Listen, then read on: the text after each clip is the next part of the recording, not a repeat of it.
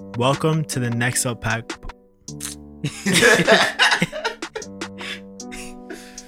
yeah. This is the very first episode of the Next Up podcast. Well, at least that's what it's called till we get a better name. Today, we're going to be talking about just ourselves, where we want to take this podcast, how far we want to expand it. Um, there's going to be a lot of different topics. We'll talk about that in a bit. Uh, we're also going to be talking about ourselves, um, just what we do personally.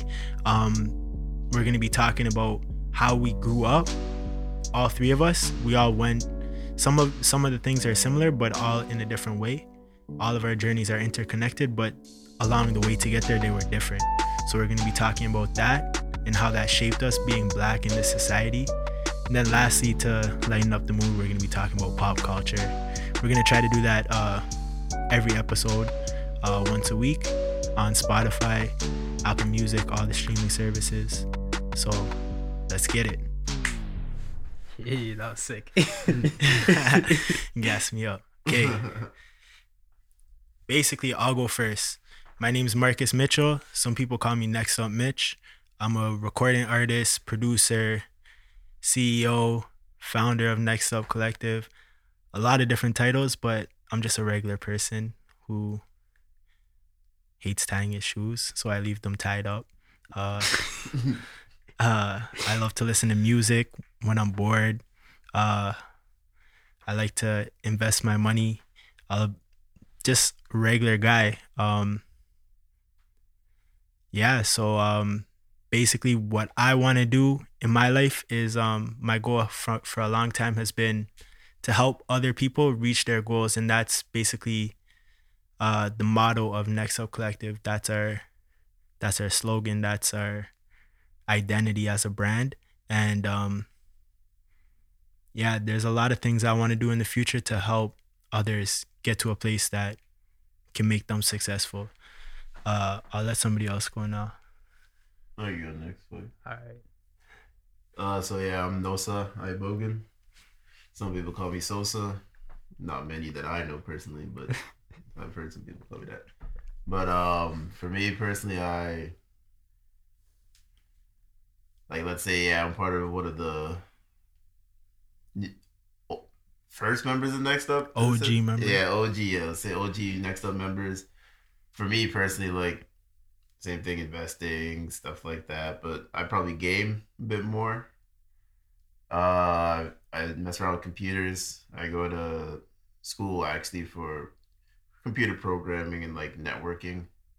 So I spend probably most of my day just looking at computer screen, doing stuff, sometimes having fun, looking at what's like the future for our society and what like inspires me to do great things within society with technology. And that's always just been my kind of focus. It's like with next up we like we want to help people grow to where like maybe they may have never achieved no matter like where that's from. I'm not born in Canada. I am a Canadian citizen, but I'm also a Nigerian citizen, so it's like I could use the things I learned here to not only help people here, but like help people in the country from the country where I'm from mm-hmm. or just even around the world because like at the end of the day it's just like the world some places are behind some are ahead.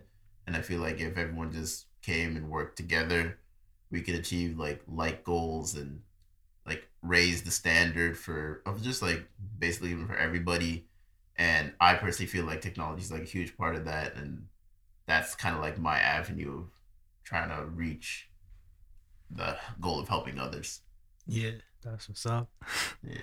All right. I'm Ben Mitchell. I do photography, videography, dancing. I actually just dropped out of Ryerson dance program. Finished two years, but decided not to do the the last two. It wasn't aligning with what I wanted to do right now, so I decided that it wouldn't be the best option for me.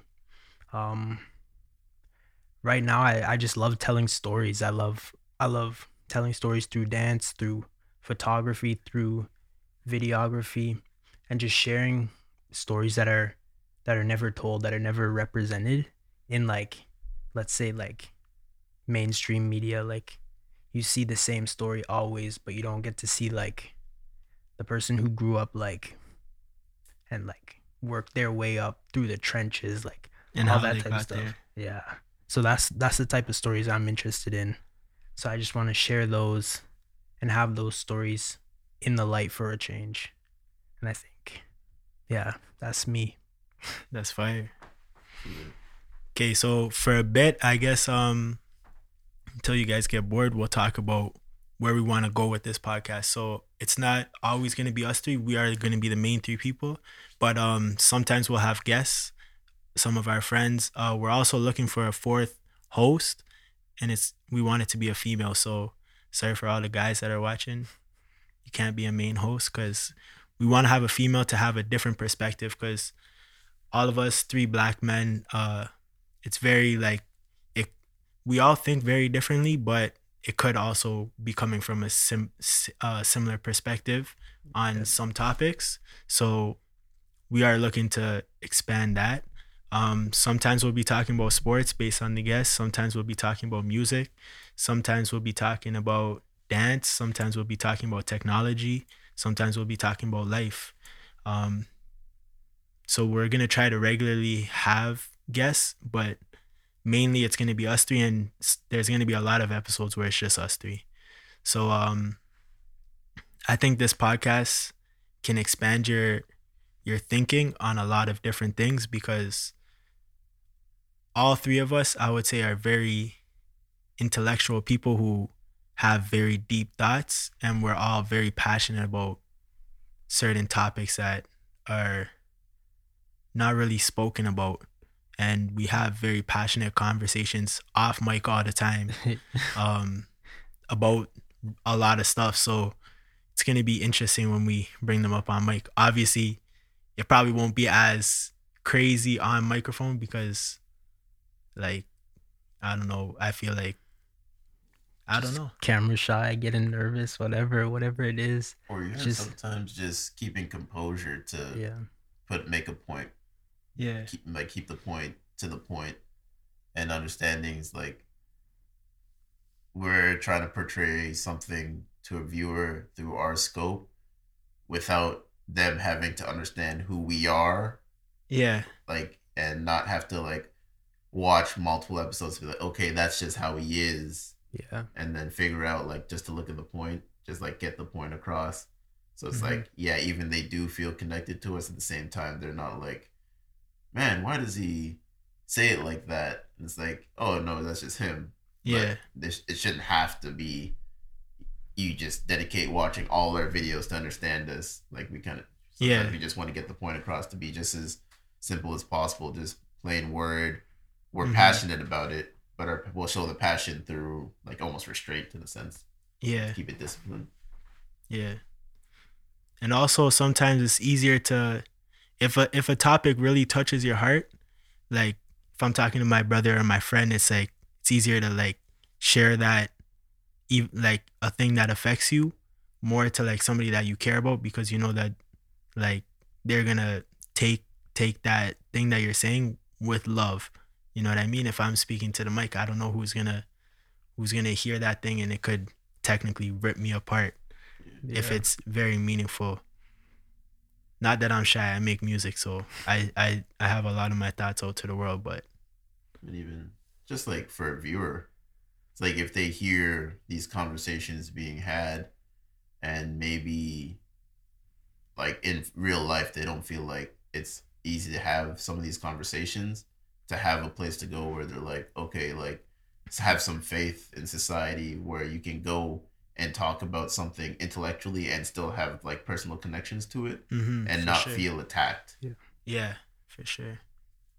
and like that's why I, I always feel like that because I'm always the contrarian probably, and I don't ever mean it in like an attacking way, but I always just try and get across like the complete opposite side Yeah, because I feel like sometimes it's it's only fair if every side's point gets like their time. I feel like Nosa is one of those people who um won't believe in the other side, but will still play devil's advocate just to make sure that you have to be able to prove your point. Yeah. It's just I always found that like from developing knowledge, you can't truly be knowledgeable on a topic unless you know both sides. Yeah. So it was like it'd always be weird talking to people about flat earth. It's like the only way to prove the earth wasn't flat was not only to understand the science of a round earth, but understand the nuance of what a flat earth would be and why they would have flaws. So hmm. you couldn't you couldn't actually tell the person, oh yeah, because of physics and all that, and then convince them no, like they already believe something else. But if you could show them their model and then this model and then why this model doesn't have a flaw in the same place that model has a flaw, then that's a way to reach to somebody. But if I just told you from my standpoint, oh no, you're wrong, then you just sound like you're trying to prove someone wrong. Yeah, yeah. I don't Yeah. know about the the whole the whole Like, physics thing. I don't I don't I don't know all the physics behind that, but like I I see where you're coming from and I see the Yeah. point you're trying to make. Yeah. But that's the great part. Like Yeah. these conversations we come with different like expertises and different knowledge. Yeah. And like what the, the guests will bring, some people have much more knowledge than any of us on the topic. Yeah. And Mhm. that's the great part. You Mhm. just that's why humans have progressed, right? We've worked Yeah. together. We can't the three of us couldn't know everything on planet Earth. Because if we did, we'd run the world. Like, Facts. Yeah.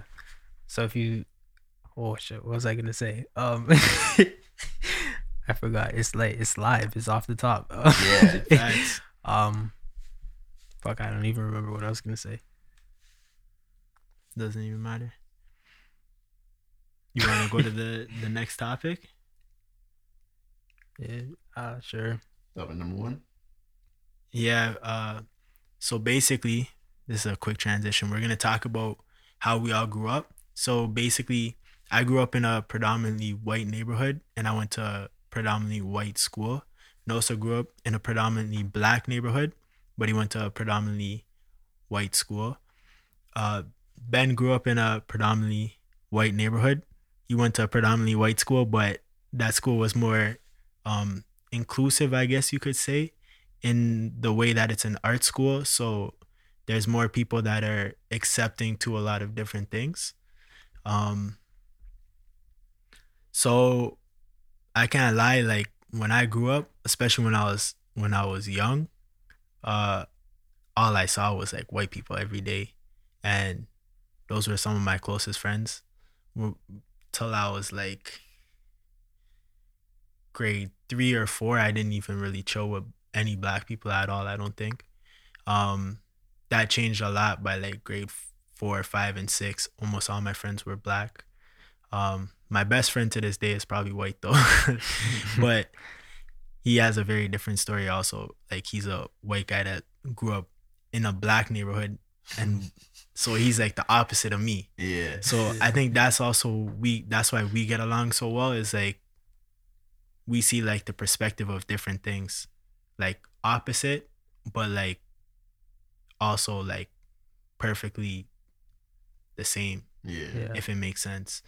Um so yeah, growing up, school, I was always a really good student. Uh I didn't really have any distractions. I didn't even really probably notice like I was the only black person in my school till like I hit probably like grade 7 or 8 and then it started feeling like very distant, I would say cuz there wasn't really a lot of outlets for me to reach out to. Uh no black teachers. I don't think I've ever had a black teacher until I got to high school. My principal was black. Um, in grade, I, that was grade ten or eleven. I think eleven That was eleven. and twelve. Yeah. So so that was a while. Uh, there was a couple black uh teachers there though.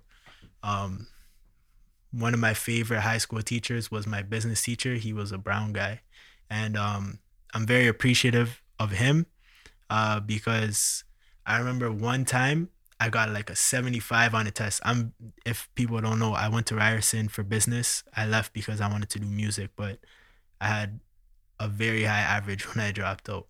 So um, I've always been very good at business, my family wanted me to go into business, but I didn't really want to do that. Um, So I got a 75 on this test and he was mad. He's like, this is horrible for you. Like you should have got like a 90 on this test. And he called my mom.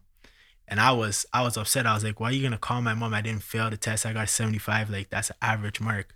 And he like he just instilled in me like you have to be disciplined in this world because if you're just gonna do everything average, you're never gonna stand out and get to the place you actually want to be. And the next test I wrote, I got 100.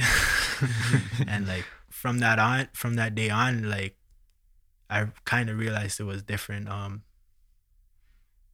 basically, if you're in this world and you're black, it's sad to say you might have to work double just for half. Yeah. So Yeah, what you just said, that's like I think my dad was the one who probably said that to us. yeah, He said he always says that you have to work twice as hard to get half as far.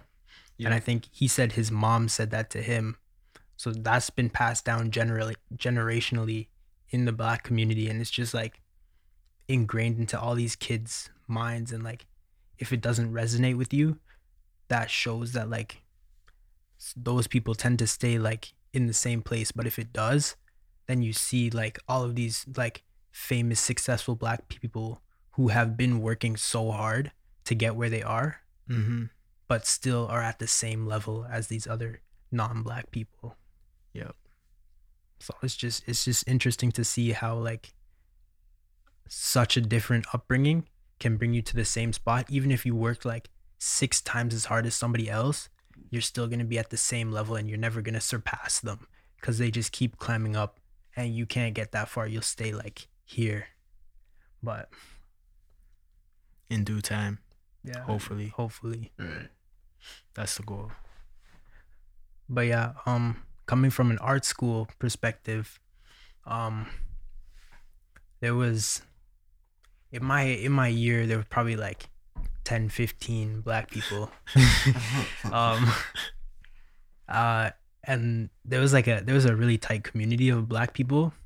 I don't know if i if i was part of that for like like i was part of it but it wasn't like my main group of people because i never like understood how that how that connection with other black kids could like benefit you in such a different way because i never had that like the only thing i had when i was like younger in like elementary school was my basketball team Yeah, and like that was the only other like contact and like relationships I had with other black kids that weren't my siblings.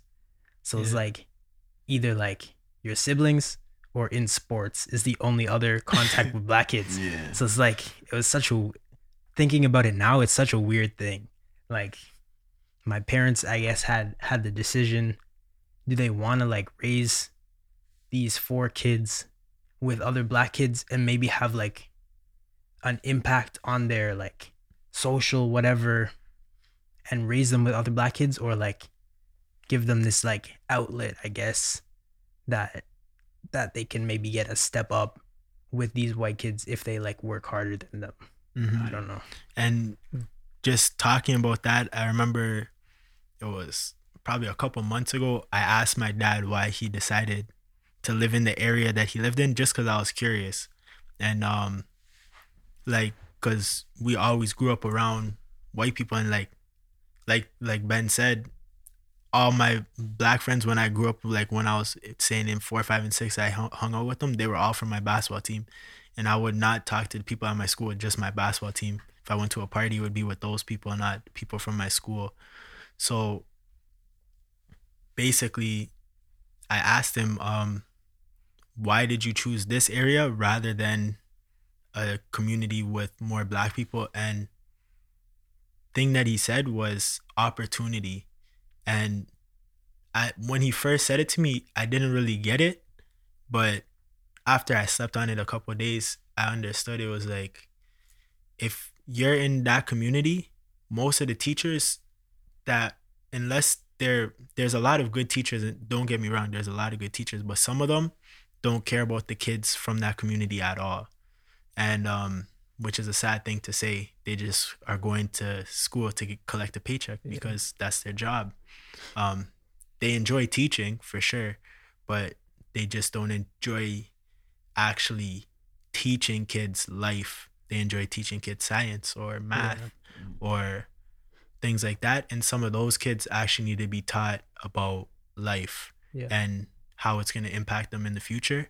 And me going to the school that I went to, both of them, high school and middle school, really taught me a lot about life because in that environment, if I did one thing wrong, I was probably going to the office while other kids could mess around and stuff like that. And Yeah. oh, why you why you acting like a fool right now? You're gonna have detention after class. That's not enforced. But if I was late for class, I'm getting detention. Yeah. So it's like it really put me on my principles. Like I have to work, do this everything on point, while other people can really get away with that. And that's one thing that really struck me when he said why he did that. And I think that was the right decision, in my opinion. But I'll let Nosa go. Yeah, I, actually, it's funny because in my family, it's like um, I have one sibling, and it's like we were gu- guinea pigs because we moved a bit. So for the most of my life, I've lived in like this pretty much a similar area, and it's all Europeans and black people. Like right now, I just live with like it's just Europeans and black people around the street. So and then I was fortunate. I was in like a completely black community, but it was actually a really good black community, like which is like hard to find. Yeah. The school right near the area, you, your dad taught there, Yeah. and it's like it's a commu- literally like they made a good community with great houses, pretty much all black people who were fairly successful with their lives, and it was like a good good image growing up because it wouldn't be rare it'd be rare for you to like go to a suburb, and it was like wow you're like everybody's black everyone owns a house Yeah. everyone like owns like something. It's not like okay yeah like most black ar- areas you're like okay it's like project housing. Like i've i've i used to live a place where we were fortunate to live in like rent in an apartment or, or like it was like a very large apartment and right across the street like all the black people i knew they lived in like community housing yeah. so it's like you see you live in half decent, you see across like all your friends are living in probably the worst conditions you could live in in North America. Mhm. So yeah, I'm like pretty much grew up around these people and it for you guys, like hearing your parents say that, I literally grew up seeing it. I have friends who did go to the same high school as me that I live around. I have friends who didn't go to the same high school as me growing up. My sister went to a predominantly black high school and she went to predominantly black school her entire life only because she didn't know how to speak french because when we moved to canada she was like nine so she was like much older like learning a language at that point and development was a bit harder i was three so like i just started learning french from jk all the way up, up. But like i always i was always around white people because of that so i'm like you grow up and you're like it's me and I think when I started grade one, there was like three or four black kids in our grade. Then grade two was three, or no, it was like maybe five in grade one because I remember Janelle was there. Then it like slowly went down as the years go on. Pretty much, it was just me and one other by grade five, and we were the only ones who stayed until like grade eight. And then we also went to the same high school, and it's like experiencing that there was no like outlet because I didn't even do outside sports like that. I did sports in school, so I'm seeing the same people. Yeah. For me, actually, my only outlet was video games, but it's not like my voice is not like I'm playing with Americans, so it's like they didn't even know I was black. Yeah. like Yeah. I just knew they were black, and then I'd play with. I just somehow find like a lot of black people to play video games with, and then that was like my outlet for black people after like being around white people where it's like certain things are just it's just different. Like certain things are more accepting to say like you can be who you want. Like what you said when you get in trouble some people it's just like oh yeah whatever. But then for me it's like and i rarely got in trouble. I i was maybe in the office twice my entire time in school but at both times it was for things that other kids who've done much worse, who could have gotten like assault charges, stuff like that, they go to the office. For me, I was talking too much in like a class and I got sent to the office one time. Mm-hmm. And another time it was like um way, way back. It was like me and a another kid were play fighting. And I was he was white. I was black. We're both play fighting. We're both like agreed, like, you know, play fights. Like we're kids. Yeah. We're literally like maybe like five, six years old. And I got sent to the office because I was fighting. And then like they made me while like while in class, they humiliate like they make me sit in the front with them as all the parents bring their kids in. Cause my parents dropped me off early because they have to go work. So like I'm there early with another kid who's there early and I'm in trouble sitting there like the teacher's like, oh yeah, he did something bad. Like pretty much like just trying to put me down in front of all the parents in this like daycare. And then I'm like, as a kid, I knew like this is like really messed up. Like, why are they doing this? It didn't make sense to me. I'm like, why is it I'm here? We both were doing something. Like, I don't think we should either of us should be here. But wouldn't it be fair if we were both sitting here? Yeah. And it doesn't click at that. You're like, racism doesn't click in that early. because Yeah. you're too young to Ye- understand it. Yeah. You know, you can feel it, but you can't understand it. Yeah. So it's just like, okay, then I'm growing up. And then it's like, for me, like school was always like up and down. Like my, I had some good grades, I had some like terrible grades. But honestly, I'll always say like my grade was dependent on how much I liked the class. Yeah. Like that was it because there was even till high school, there was classes where it's like all white people were just like, and I'm very, they know I'm like really inclusive person. I'm not trying to isolate mm-hmm. myself, but there's just social groups, and some of them just don't include black people, and Yeah, that's just how it is. It's hard to connect to them sometimes. So you have to adapt yourself completely to even have a shot. So some of them, like by a certain time, you just don't want to be fake. Just like I'm not going to be fake to be accepted. If Mhm. I'm like myself and like maybe we just talk about something else more, then yeah, that's I'm cool with that. But just be a whole different person, just to be like that was never really my style. So I'm like okay, and I would just be isolated in the classroom, and then I just zone out, and I'm like I can't listen to I can't I'm not engaged because like if I'm lucky, maybe the teacher expects a very good standard of me. Mhm. Like I've Yeah. had a teacher where I I was like that. It was like I was fairly isolated from the classroom, but he never he would never let me do poorly.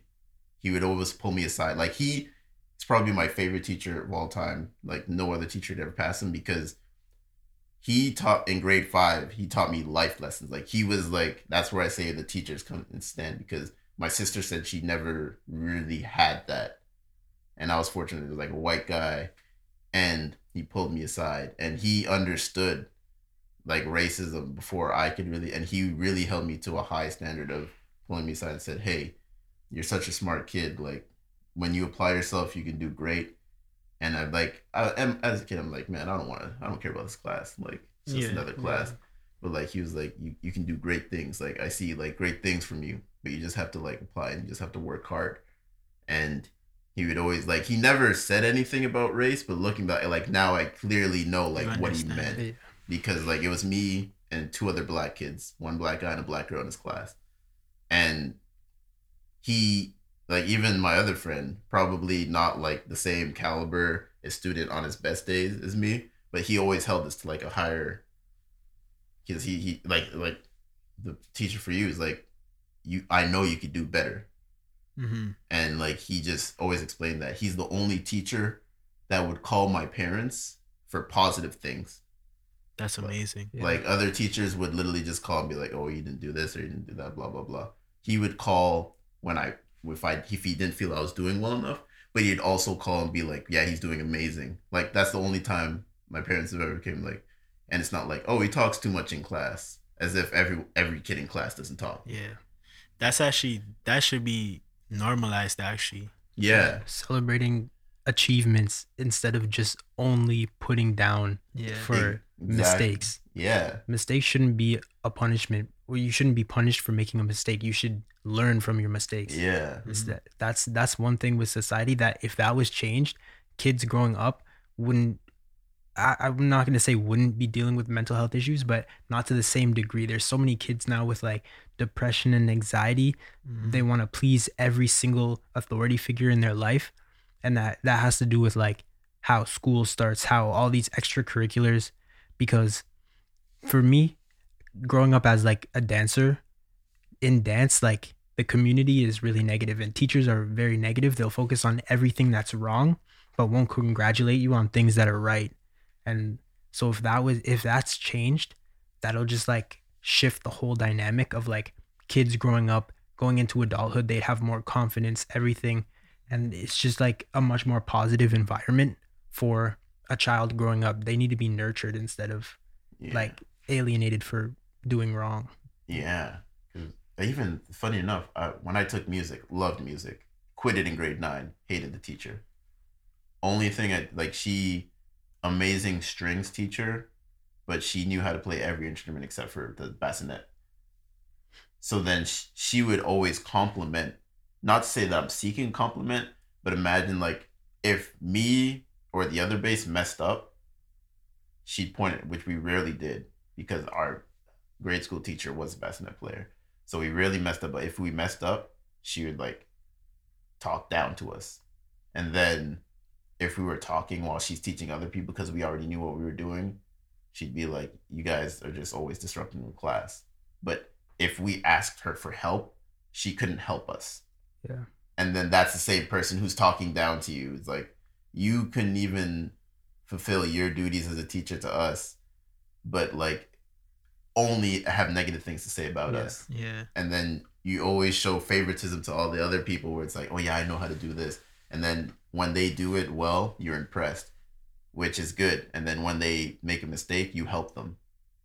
But like to not be that across the board made me like hate music with a passion because I'm like, you don't even help me learn. Like me and me and the other person who was the best bassinet player we had in our grade were teaching each other how to play. And then listening to you criticize us yeah if we didn't know something. But we couldn't even go to you to ask something. And it's like, yeah, like what kind of environment is that?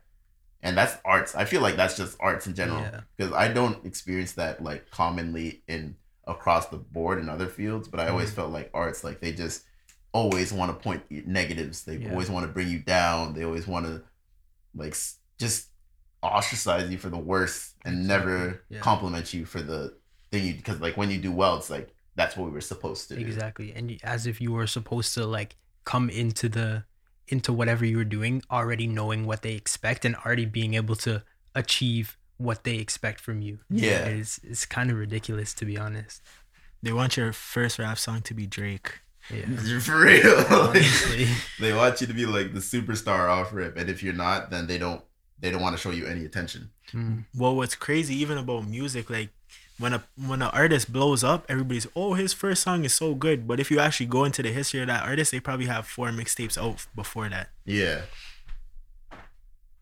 Is it off? Yeah, it's uh-huh. so we can use the next camera. Yeah.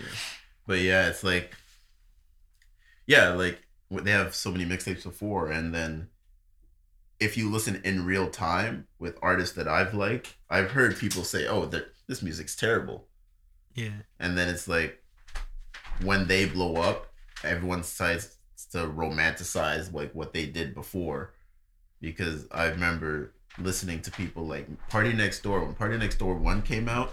Some people were like, "What is this?" Like this That was my shit. yeah, like I loved it. But I'd literally like show people the music. They're like, "Yo, this is like trash." Like, Yeah. you know, or like people online would like say, "This is like this won't ca- like what kind of vibe is this?" Because it was newer at the time. Like, no. Or if you listen to Kendrick Lamar, Schoolboy Q, like their first like mixtape, people would be like, at the time, people were like, "Wow, this is like some genius hmm musicians." But then as they grew and when they blew up, people like started going back and be like, "Man, like, did you hear all this other stuff you made?" I'm like. That's everyone was trashing this like yeah. yeah. like everyone was trashing this before like what, what Yeah. do you mean To kind of stick on this topic, uh, the last thing we're gonna be talking about today is pop culture, and um, basically, since we're already talking about music, one of the first topics that we're gonna do, I guess, is um, Tory Lanez and and Meg Thee Stallion, and um, basically just our different views on that. So I told Ben he was gonna introduce that, but I had to take a segue. Uh, so here's how I see it. first of all, I think there needs to be more information. I think everybody believes that there needs to be more information because it's kind of like there's an incident. Well, yeah, there's an incident in the car. Then there's a lot of gap. And then there's the shooting. And then there's just the outbreak from people after that who have no information saying this person's either canceled or he didn't do it. Yeah. And I don't know. I I find it weird. For sure, if he shot her, that is crazy. Like domestic violence on a, a a guy should not harm a girl. A girl should not harm a guy either. People should not be harming people in general. But um, domestic violence is real, and I don't con- condone it in any way. Um, I just feel like there needs to be more facts before I say I will never listen to Tory Lanez again, because in a way that could be taking his whole life away because that's where he makes all of his money from. That's how he supports his family. That's how he supports a lot of his friends. Um, and I just think that it's not fair until the whole story comes to light. Mhm. Um, do you do you think that like I'm gonna bring it back to a little bit to race. Like, do you think that black artists and black celebrities get criticized more for doing things that are wrong? I think like if you take like Tory Lanez, Kevin Hart, Jada Smith, all of the situations that they had were such a big deal in the media and mm-hmm. but things that were like equally big with like white people let's say aren't like as criticized in the media. Like for sure not. yeah like For somebody not. somebody cheating on their their wife wouldn't be such a big deal. But then Kevin Hart it was somebody like making a joke kind of to their son like Kevin Hart did also. Um wouldn't be such a big deal but it was.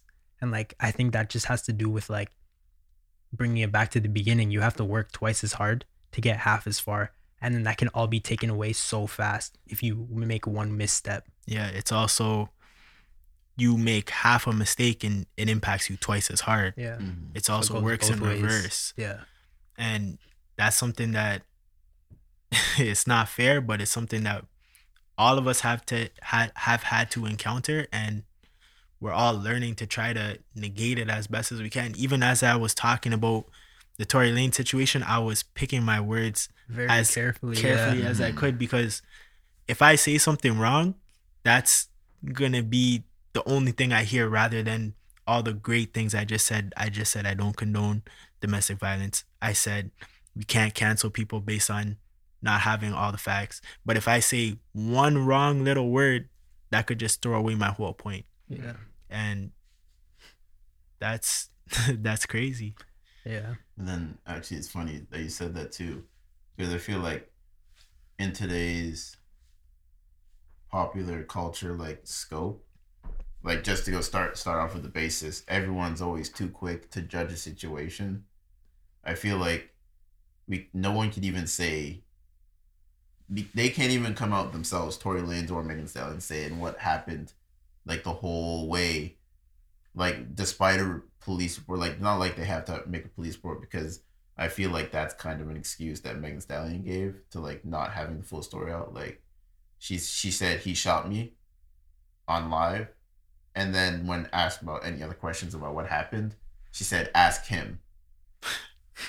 and I'm like, wait, what? And then you go to him, and at first, like apparently his like PR group was trying to point like blame it on Meg, and then he comes out with music saying like he did shoot her, yeah but like no one said it. No one has literally come out with a very concrete story, and we're already like have sides of cancel Tory Lanez or Meg Thee Stallion's like a snitch and a liar, which neither neither can be true. But like we don't know. Yeah We really don't. one gets proven Yeah. one, one is like the story and that's that's again like bringing back to what you said marcus like picking your words very carefully because this new age of like social media and the internet and everything you can take one small clip of somebody's life and blow that up and make it seem like something completely different. Mm-hmm. Like you don't even have to like say, they could say the complete opposite and you can make it look like they said something else. Like is is wild what you can do with like a computer or a phone. Yeah. Like you can ruin someone's life. You can make somebody a celebrity overnight. Like it's insane how like all that is crazy. Like And that's another thing I was even gonna say. It's like in today's culture, like we have people who may not have like we're black people, so we feel maybe everything's not as equal with race. But then there's also women who feel like Yeah. everything's not the same with gender. Then we have people in the LGBT community who Yeah. feel like everything's not equal. And they're fighting their battles respectively for a very good reason but at the same time i feel like from those fronts like even with the kevin hart situation i feel like it may not just be because he was black but it might also be because he's straight and because he's a man because Exactly, they can yeah. see those tweets as like oh he's anti-lgbtq exactly. Yeah. but like he has this image because he's black he has to uphold this image of being perfect just to Mhm. be like where he is Mm-hmm. yeah. and then off that, then if he says anything wrong, then they over exacerbate it because okay, now he said something about gay people. Yeah. Oh wow, like that's terrible. And he's a comedian, as if he can't make a joke Yeah. that he doesn't believe in. Like you know what That's I a mean? bar. And then, but then even like um, when he cheated, because of the, going back, he's black, so he has to maintain his perfect image. Yeah. People, women, kind of like tore him down because they're like, oh look, Mhm. he acted as if he was this amazing guy and he cheated, as if he's not human.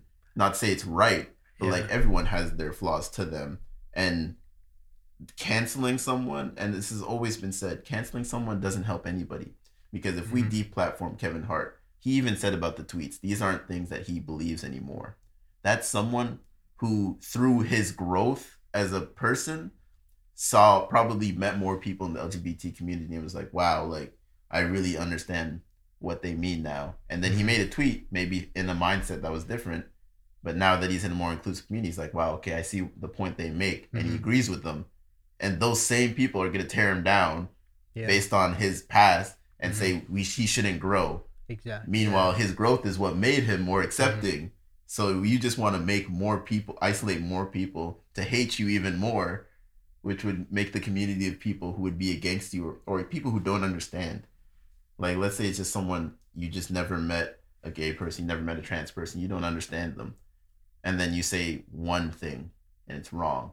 Oh, you need to be canceled. You can't have a job, you can't have a future. Mhm. And then now you, salty, is going to be like, yeah, I hate them more. And Yeah. you never even hated them to start with. Yeah.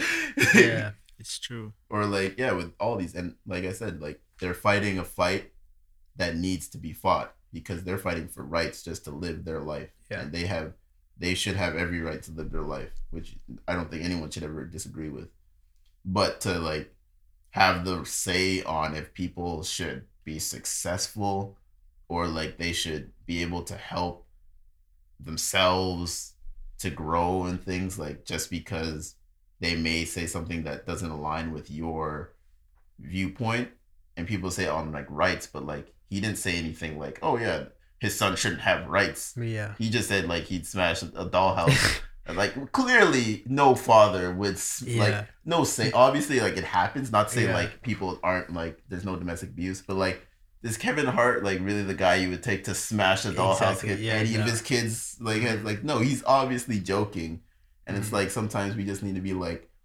one just listen to stories and two we have to understand Kevin Hart has to have this perfect image just to be as big as a comedian he is Yeah. Mm-hmm. and that's because he's black. But then it, I feel like with that, it's so easy to tear down black people because all these other groups will start attacking them too whenever it's it's like to their Yeah. because like they have that perfect image, and it almost like goes back to like politics or everything. Like people who have that perfect image, when you always point out one flaw, we just tear them down Mm-hmm. as if having a flaw as a human is new or Yeah. it's like as if other everyone doesn't have their own flaws like we all have our own vices whatever they may be but i don't judge a complete person because of a flaw they have when i could if oh someone seems racist hey, instead of deplatforming them, let's try and educate them. Yeah. What if we never we don't even know if they're open to it to start? hmm Someone's sexist, homophobic, transphobic, anything any phobic, maybe we should like talk to them, try and help them see a different side Yeah. and not just deplatform them hmm and then just create a, a probably an affluent person who will now spend whatever money they have against your group because they feel like they're not included. Mhm. And I feel like just an inclusive society, just like stop canceling people for for like small things or like just get the full story. Yeah. Like why why go so hard on people when they're just trying to live their life, they're just trying to do what they do. Everyone's not educated on every topic hmm sometimes some people just never met a black person in their life and they may not be racist but sometimes it may take a question that may sound racist Yeah. to help them understand hmm our struggle I hope I don't Yeah. get killed for this question, but um, the other day me and Nosa were talking, and um, I actually asked a question. I was like, "Why would a trans person be uh gay?" And that's because I actually am uneducated, and you can say the answer. and then said. i was literally just like for the transition like you trans because if you're born a man and then you feel like you're a woman your gender identity has nothing to do with your sexuality Yeah.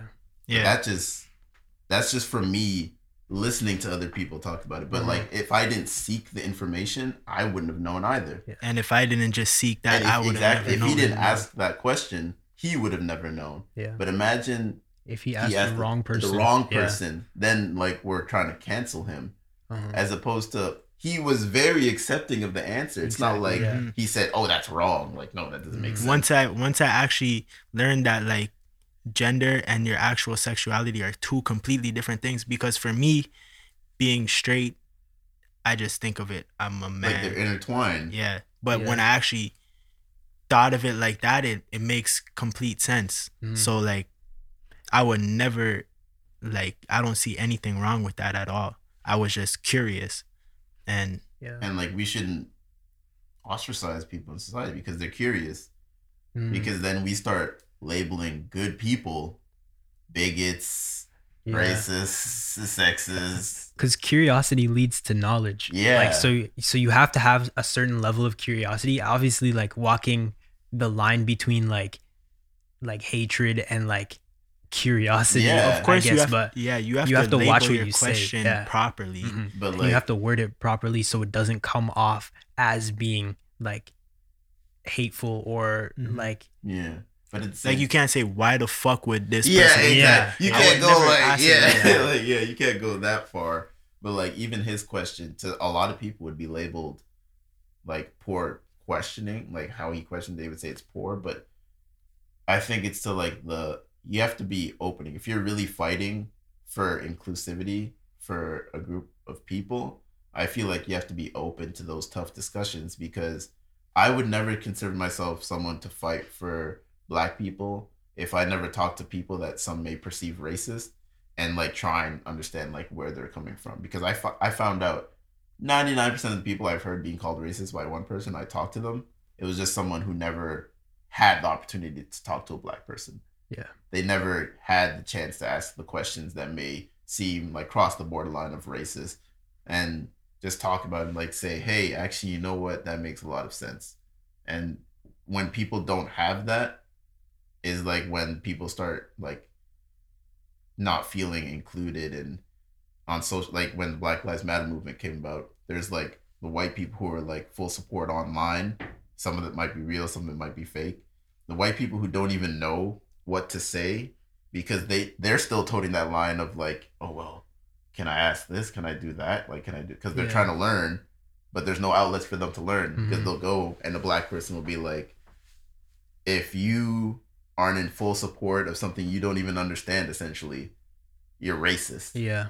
Like they're literally going online and seeing that. And then there are a group of people who want to be on this side but like they're still stuck in can't the middle like find the bridge Yeah. to get there yeah and then they're pretty much just thrown in on Yeah. the other side of people who Uh-huh. are racist, like who are actually racist. And then like just imagine there's a group of people trying to learn labeled racist, There's Mhm. people who aren't racist, or some who are racist who don't want to appear racist, and then they're the racist, and you're just being thrown in with like the racist. Yeah. And I feel like for me, I'm just fortunate. All the conf- um like LGBT, I don't even know that many gay people. I don't. I don't. I don't think I know any trans people. And like, I've just been lucky to have these conversations online with people very open to having the conversations, and I'm very fortunate to have talked to them online because imagine the things that like people would say if like you go out and ask all the questions that I ask. Like not to say like they're terrible questions, but I'm just like that whole question. I've had that same question. Like gender and sexuality are they intertwined? Because for Mhm. like a straight person, it almost like seems like it is. Because you're like I'm straight because reproduction, and that's just how it is. Yeah. And like you don't think much. Past and you it. don't you don't really even you don't even really think of them as two different things Yeah. Yeah.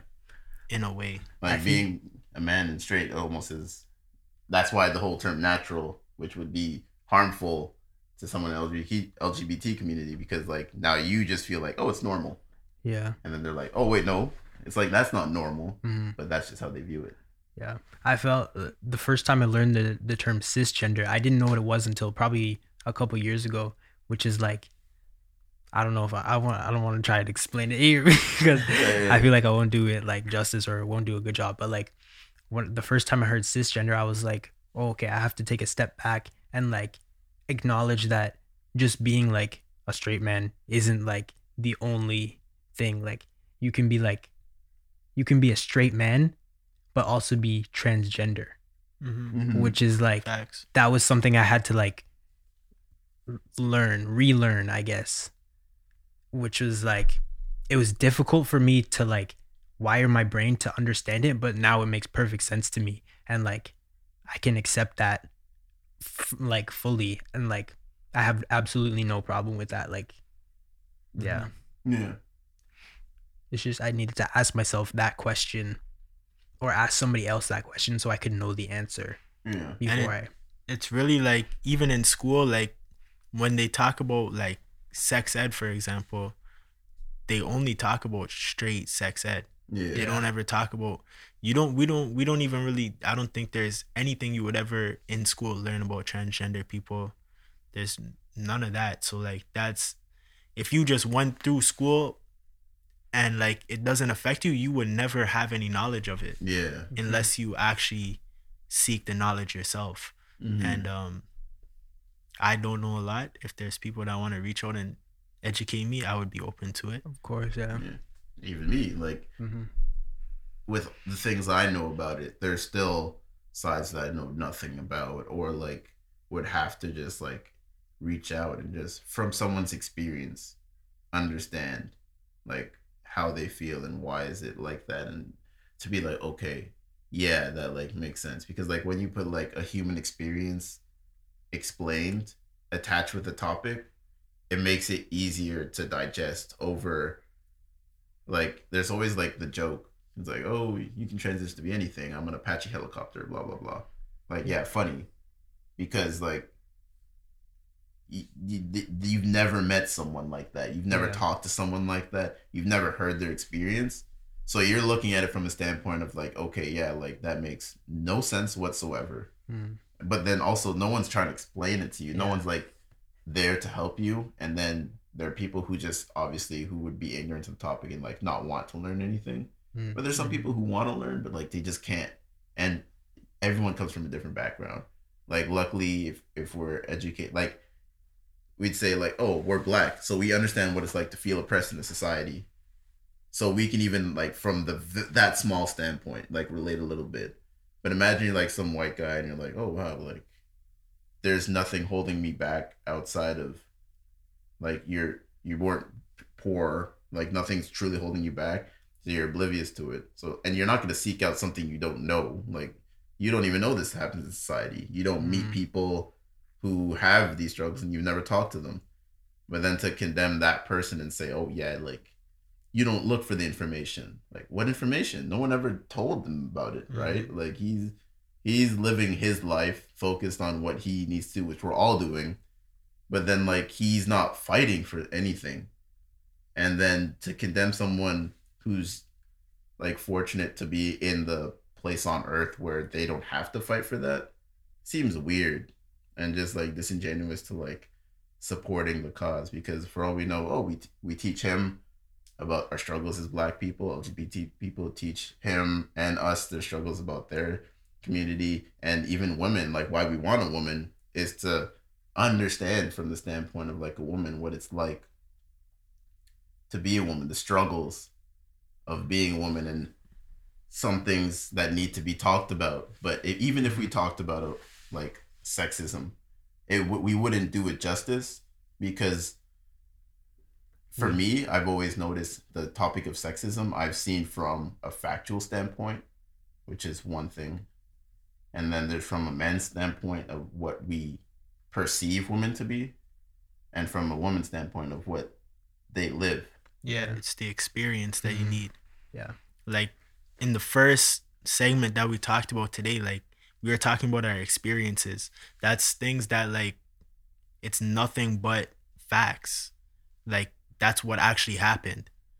So like having a girl talk about sexism, that's what happened. It doesn't matter what anybody else says, like, oh, it's also this, this, that. It doesn't matter. That's what actually happened. That happened in real life.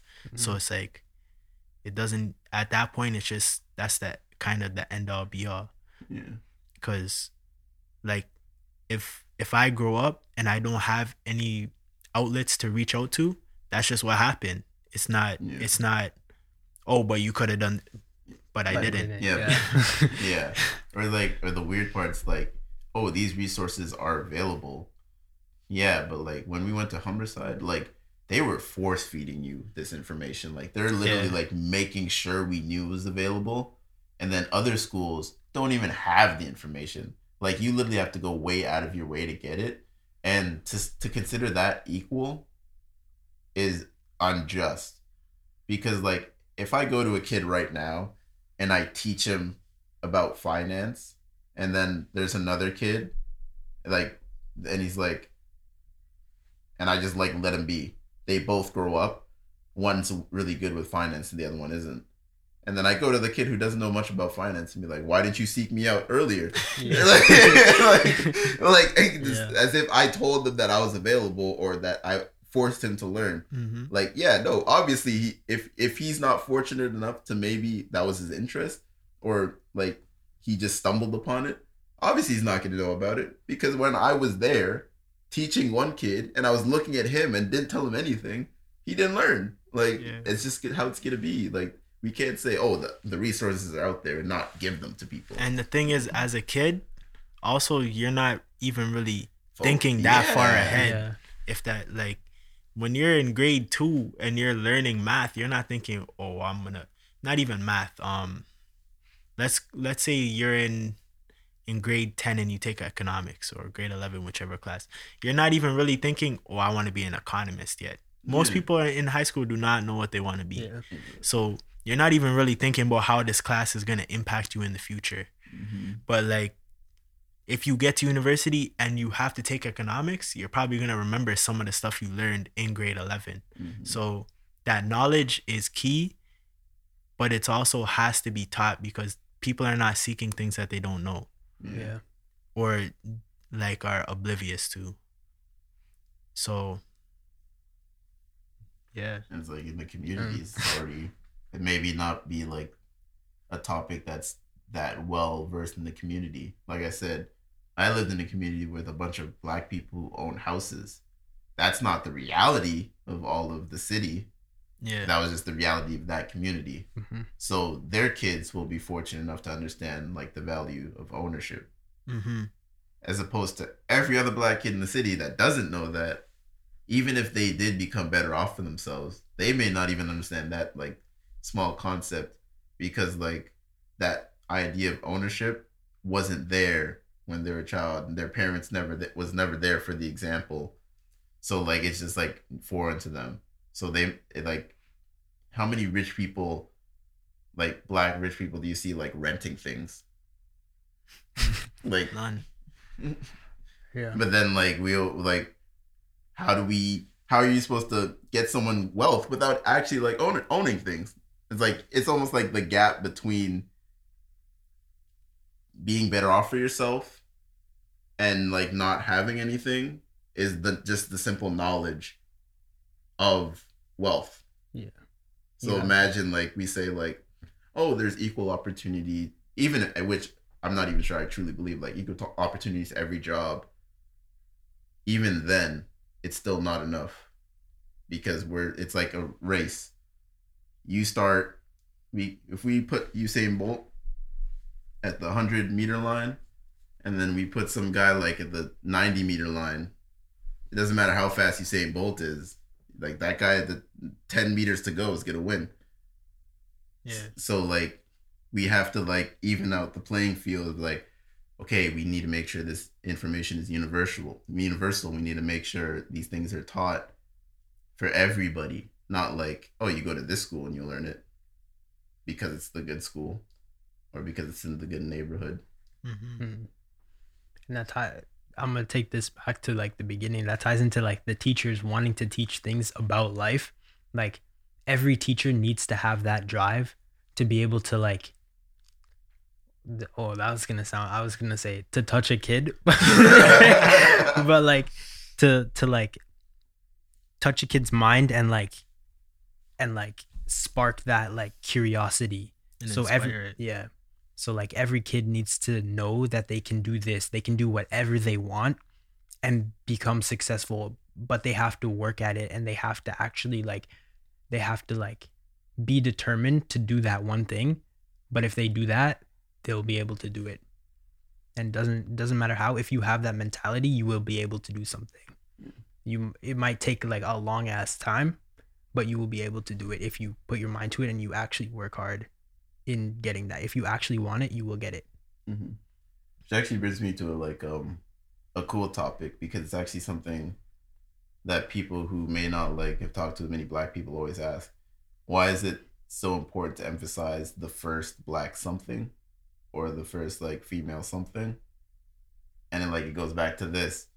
Imagine like President Obama is like our our common thing. It's like we said no matter what po- political like politics wise you think about Obama, him being president to millions of black people made it like a reality of like, oh yeah, you could be president Yeah. if you worked hard enough. Mm-hmm. Yeah. Because like imagine telling your child as a black person you could be anything you want to be and then show them the 43 presidents before and they're all white Yeah. and tell Yeah. them like yeah you can be anything you want to be representation. yeah Mhm. or like right now like um, imagine really like if any of us had a daughter telling them first of all like it's gonna be a black daughter so like imagine telling them yeah you could be the president if you wanted or you could be Yeah, prime it's minister if you wanted like where's the evidence like where's the proof that this is possible like it's like it's so under uh, underrepresented Mhm. and like i feel like that representation is not due to like a lack of people trying i think that's a big misconception i feel like i'm i'm in a stem field and that's like one of the big things with stem like women there's a lot of people in stem that like really believe like yeah just women just aren't smart enough to be in stem and like that's very untrue like there's Yeah. no IQ relevancy between being man, woman, or anything Mhm. like race. There's none. Yeah. they've never found that. It's just like sometimes when it comes to like being on computers, video games. I'll take video games for example. I played video games. Mm-hmm. Ninety five percent of the people I know who play video games are guys. The total percentage of video game users is 50-50 globally, but the video game community for some is so toxic that if we went into a lobby and I'm a guy, I'm probably gonna fit pretty well. I know some games you go in a lobby and you're a girl, everyone will specifically target you to fail Yeah. because you're a girl, Yeah. which is like super toxic to the growth of like professional female gamers. Yeah. Or like s- I don't see many of them in any game, and I don't think it's because like, like what what are you gonna do? Like, uh, it's your fingers like oh yeah we have faster twitch mo-" like no it has nothing to do with that. It's just like realistically, this is a community that are probably just ostracized to the point of where they can't succeed. Same thing with STEM. Like they're probably just like all my classes, 98% men. All this classes I've been in STEM,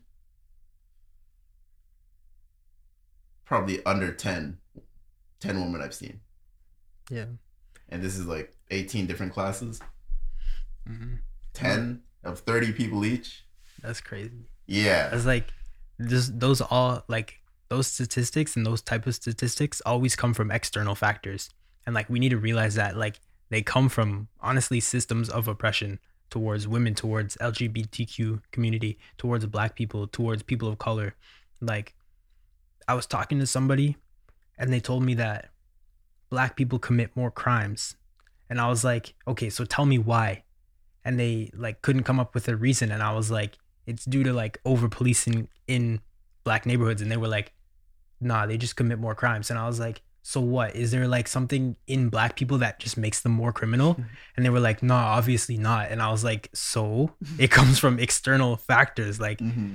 so like just realizing those external factors and then using like your new knowledge to fight that system is so beneficial. Like and that's like literally it sounds it sounds bad when people say privilege, but privilege isn't bad. Like if you use your privilege in a positive way, it'll benefit everyone. Privilege is actually a blessing. If you have Exactly. you have to fix the video low key. but what's it called? If you have privilege, it actually means that you were born into a good situation. Yeah. So how can that ever be a negative thing? It's how you use that good situation to impact others. Yeah. Exactly. And if you use it in a negative way, that's where people say, "Oh, that's privilege." Yeah. That's what mm-hmm. that means. That means you're using the blessings that you were born with in a negative way. I have privilege. I'm a black person born into a wealthy neighborhood. So how I I do that? I built a company that is literally helping target people to help them excel because I was mm-hmm. born with more blessings than some of my friends. And I don't want to see them struggle just because I'm like I don't want to just be better off and see them struggle. That's that's that I would hate that. Like that, would- that that's nothing I would ever want to do in my life. So like how you use certain things that you are born with, that's privilege. And how you affect people with it is either negative or positive. Mm-hmm. Mm. Yeah, like even for me, it's like even just, just to go back to the point where it's like, yeah, like oh, black people commit more crime, which is statistically untrue, Yeah. but also just like factually, it's like yeah, it is over policing because marijuana use hmm between races is even, Equal, just yeah. about even between every race. So how is it some so many black people in America have no father because he's in jail for three marijuana possessions for use, like use is so a very small amount, but then like white people, Elon Musk could go on Joe Rogan's podcast and smoke, and Facts. and like you know what I mean, like that's that's illegal federally. hmm But like, do we really look at him as like some like crazy criminal? Like, no. No. hmm We look at him as like some super intelligent entrepreneur. Yeah. But just take a guy who just smokes and does his thing about his day. Oh, he's black. Oh yeah, he's he's a criminal. Like he definitely needs to be in jail for life hmm for doing Yeah. the same thing that not only like let's say Elon like just because he smokes probably probably like the second time he smoked in his entire life.